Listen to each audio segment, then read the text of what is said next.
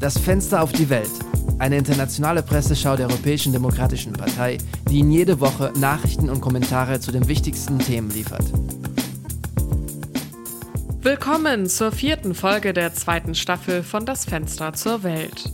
Heute ist Freitag, der 16. September und in diesem Podcast hören wir uns die besten Leitartikel aus aller Welt an zu den folgenden Themen.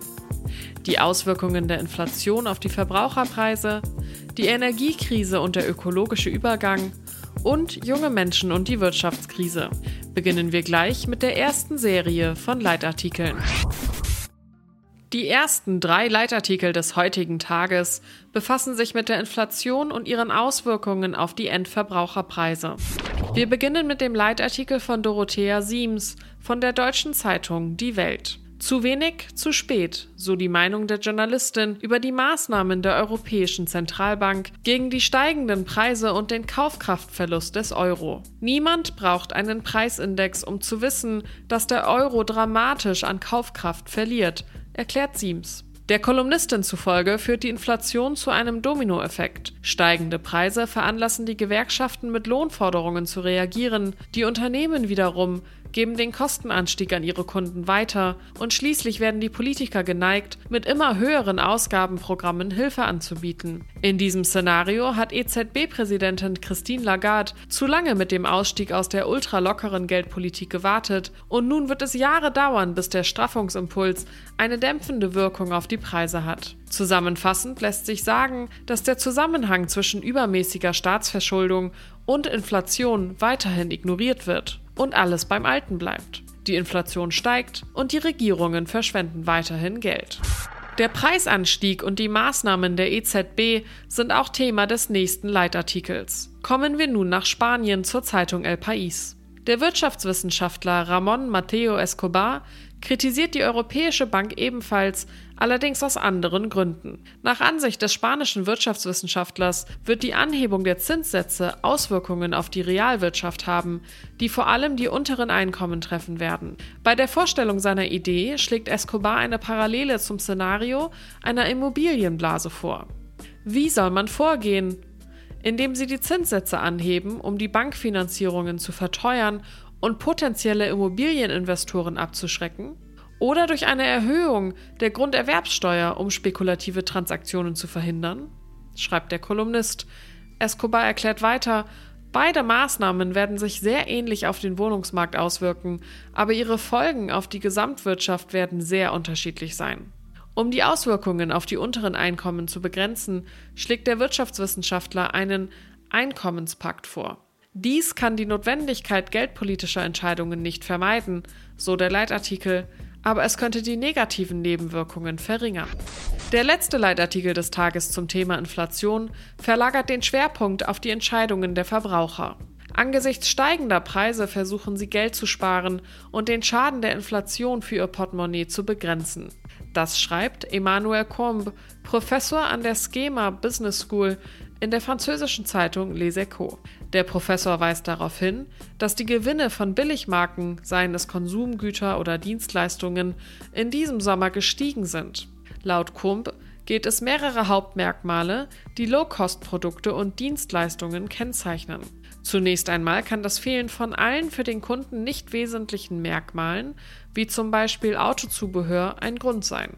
In diesem Fall bevorzugen die Verbraucher zum Beispiel Sicherheit und Zuverlässigkeit um künftige Wartungskosten zu vermeiden. Neben einem im Vergleich zur Konkurrenz niedrigeren Preis zeichnen sich Low-Cost-Produkte im Allgemeinen durch ein standardisiertes Produktionsverfahren aus, das dem Hersteller eine Massenproduktion zu geringen Kosten ermöglicht. Low Cost ist mit seinen minimalistischen Versprechungen und manchmal, wie in der Luftfahrtindustrie, mit seinen fragwürdigen sozialen Praktiken sicherlich kein Ruhmesblatt, erklärt Kump, der abschließend feststellt, aber in Zeiten der Inflation hat es bei den Verbrauchern eindeutig eine große Zukunft. Wie wir wissen, ist die Inflation eng mit der durch den Krieg in der Ukraine verursachten Energiekrise verbunden. Und genau mit der Energiekrise und ihrem Zusammenhang mit dem Klimawandel befassen sich die nächsten drei Leitartikel des heutigen Tages. Eines der Hauptziele der Europäischen Union ist es, unsere Abhängigkeit von fossilen Brennstoffen zu verringern um die Umwelt- und Energieversorgungskrise zu bewältigen.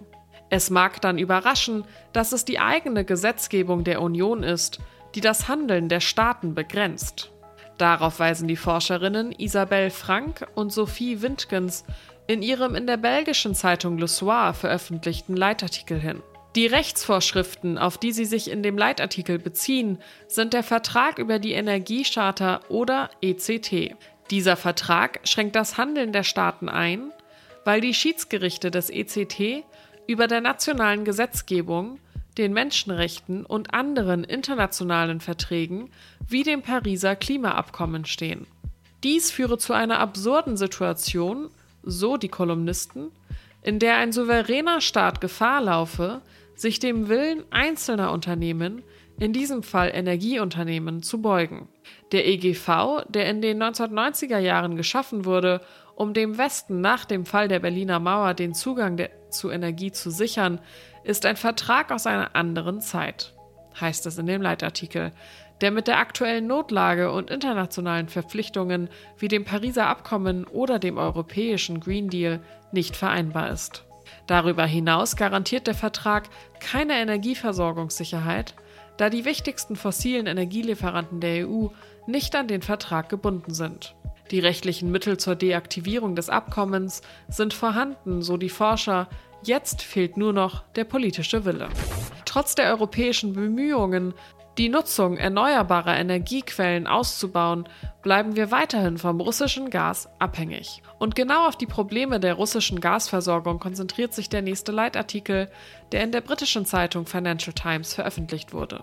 Mit der Schließung der Gaspipeline Nord Stream 1 durch den Kreml erreicht die energiepolitische Pattsituation zwischen Russland und Europa einen Höhepunkt. Dem Leitartikel zufolge hofft Putin, dass die europäischen Länder weniger in der Lage sein werden, den steigenden Energiekosten im Winter und möglichen Engpässen zu widerstehen, als Russland den westlichen Sanktionen, sodass ihre Unterstützung für Kiew schwindet.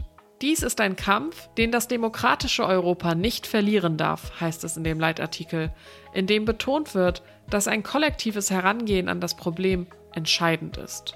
Die Energiekrise steht in engem Zusammenhang mit dem ökologischen Wandel, denn je höher die Nachfrage nach Gas bleibt, desto knapper werden die alternativen Liefermöglichkeiten, desto höher die Inflation und desto tiefer die wirtschaftlichen Kosten. Zusammenfassend lässt sich sagen, dass die verschiedenen Vorschläge, wie zum Beispiel die Begrenzung des Gaspreises, mit Anstrengungen zur Stärkung der Energieinfrastruktur, zur Förderung des Gleichgewichts zwischen Angebot und Nachfrage und mit einer Koordinierung zur Verhinderung des Hortens des Angebots kombiniert werden müssen. Die Reaktion der Europäischen Union auf diese Konvergenz der Krisen Klima, Inflation und Energie ist auch das Thema des folgenden Leitartikels der italienischen Zeitung Corriere della Sera. Für Daniele Manca ist ein zaghaftes Europa im Energiebereich nicht vonnöten. Es ist eine außergewöhnliche Gelegenheit, schreibt der Journalist, die die EU vor sich hat zu zeigen, dass sie nicht nur existiert, sondern dass sie angesichts der x-ten Krise innerhalb weniger Jahre weiß, wie sie prägnante Antworten geben kann. Für Manka liegt diese Verantwortung bei der Europäischen Kommission und dem Plan, den sie diese Woche vorlegen wird. Der Weg, den die Kommission einschlagen sollte, muss derjenige sein, der durch die Forderung der europäischen Bürger nach einer stärkeren Integration zwischen den Ländern vorgegeben ist und nicht derjenige, bei dem die Interessen der einzelnen Staaten im Vordergrund stehen. Auf dem Spiel steht der Pragmatismus, der die Geburt der ersten Embryonen Europas kennzeichnete, schließt der Kolumnist, verbunden mit einem Weg, der auf zunehmender Integration beruht. Wir setzen den Faden fort, der die Themen des Tages, nämlich die durch die Energiekrise verursachte Inflation, miteinander verbunden hat, um zum letzten Thema des heutigen Tages zu gelangen, die Wirtschaftskrise. Während wir vorhin über die Auswirkungen der Inflation auf die Preise und damit direkt auf die einzelnen Verbraucher und Haushalte gesprochen haben, weiten wir nun unseren Blick auf den breiteren Bereich der Wirtschaft im Allgemeinen. In diesem Wirtschaftskrieg hat sich die Bundesregierung zu lange fast ausschließlich auf die Verbraucher konzentriert, meint Ulrich Schäfer, Autor des in der Süddeutschen Zeitung veröffentlichten Leitartikels. Im Gegensatz zum Verlauf des laufenden Feldzugs in der Ukraine ist Putin im Wirtschaftskrieg gegen den Westen keinen Zentimeter zurückgewichen. Im Gegenteil, seine Streitkräfte sind auf dem Vormarsch. Der Anstieg der Rechnungen macht sich bereits bemerkbar und bringt Tausende von Unternehmen in Schwierigkeiten, denen nun der Konkurs droht. Oder sie werden gezwungen sein, eine große Anzahl von Mitarbeitern zu entlassen, um den Konkurs zu vermeiden. Die Energiekrise frisst die Wirtschaft auf, behauptet der deutsche Journalist. Um das Schlimmste zu verhindern, braucht die Wirtschaft ein umfassendes und schnelles Rettungspaket. Trotz der Folgen, die eine höhere Verschuldung haben könnte, wäre dies laut Schäfer billiger als eine schwere Rezession, in der die Steuereinnahmen einbrechen und die Sozialausgaben massiv steigen. Wie bei der Coronavirus-Krise sei eine Reaktion mit einem Paukenschlag erforderlich, so sein Fazit. Die Wirtschaftskrise betrifft alle, eine der Bevölkerungsgruppen, die in den letzten Jahren am meisten zu kämpfen hatte, jedoch, sind junge Menschen. Der nächste Leitartikel führt uns nach Italien auf die Seiten der Zeitung La Repubblica. Der Journalist Beniamino Pagliaro nimmt den aktuellen Wahlkampf in Italien zum Anlass, um über Jugend, Politik und die Wirtschaftskrise zu sprechen. Die jungen Leute scheinen im Wahlkampf die großen Abwesenden zu sein. Es scheint keinen ausdrücklichen Hinweis darauf zu geben, was das Land in den kommenden Jahrzehnten werden soll und wie die Italiener, die heute 20, 30 oder 40 Jahre alt sind, darin leben werden. Nach Angaben des Arbeitsministeriums gehören junge Menschen jedoch zu den Personengruppen, die am meisten Hilfe benötigen. Tatsächlich sind 13 Prozent der jungen italienischen Arbeitnehmer mit einem Gehalt von weniger als 876 Euro pro Monat von Armut bedroht. So wie die Energiekrise uns gezwungen hat, wirklich zu diversifizieren, könnte eine künftige Rentenkrise die italienische Politik dazu zwingen, sich um die jungen Leute zu kümmern, so Pagliaros bittere Überlegung. Der Leitartikel kommt zu dem Schluss, dass die derzeitigen Renten gerade mit den Beiträgen der jungen, armen Arbeitnehmer bezahlt werden.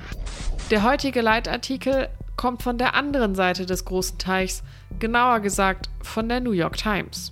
Für den Wirtschaftswissenschaftler Paul Krugman sind die Folgen der fehlenden Gasimporte Russlands sowohl ein wirtschaftliches als auch ein soziales Problem. Die Gaspreise in Europa sind in die Höhe geschnellt, schreibt der Wirtschaftswissenschaftler, und da sich die Käufer nach Alternativen umsehen, sind auch die Preise für andere Energiequellen gestiegen. Darüber hinaus dürfen die Ungleichheiten nicht vergessen werden. Die Energieerzeuger, deren Kosten nicht gestiegen sind, werden enorme Gewinne erzielen, während viele Haushalte und Unternehmen für ihre Rechnungen aufkommen müssen. In Fortsetzung der durch steigende Preise ausgelösten Spirale könnten die Gewerkschaften dann Lohnerhöhungen fordern, um die steigenden Lebenshaltungskosten auszugleichen. Dies könnte das makroökonomische Risiko eines kontinuierlichen gegenseitigen Anstiegs von Löhnen und Preisen mit sich bringen. Was könnte die EU also tun? fragt Krugman. Was Demokratien immer tun, wenn sie mit einer Kriegsinflation konfrontiert sind versuchen, die Öffentlichkeit vor Preiserhöhungen zu schützen und extrem hohe Gewinne in einer Zeit der öffentlichen Not zu vermeiden. In dieser Zeit, so heißt es abschließend, müssen der Schutz der Familien und die Wahrung eines Gefühls der Fairness Vorrang vor der Effizienz des Lehrbuchmarktes haben. Wir nähern uns der vierten Folge der zweiten Staffel von Das Fenster zur Welt. Wir danken Ihnen, dass Sie uns zugehört haben und freuen uns darauf, Sie nächsten Freitag wieder mit den besten Leitartikeln aus Europa und der Welt begrüßen zu dürfen. Die redaktionelle Arbeit dieser Woche wurde von Daniele Rutzer durchgeführt und am Mikrofon saß ich, Lara Büsing. Wir hören uns nächste Woche.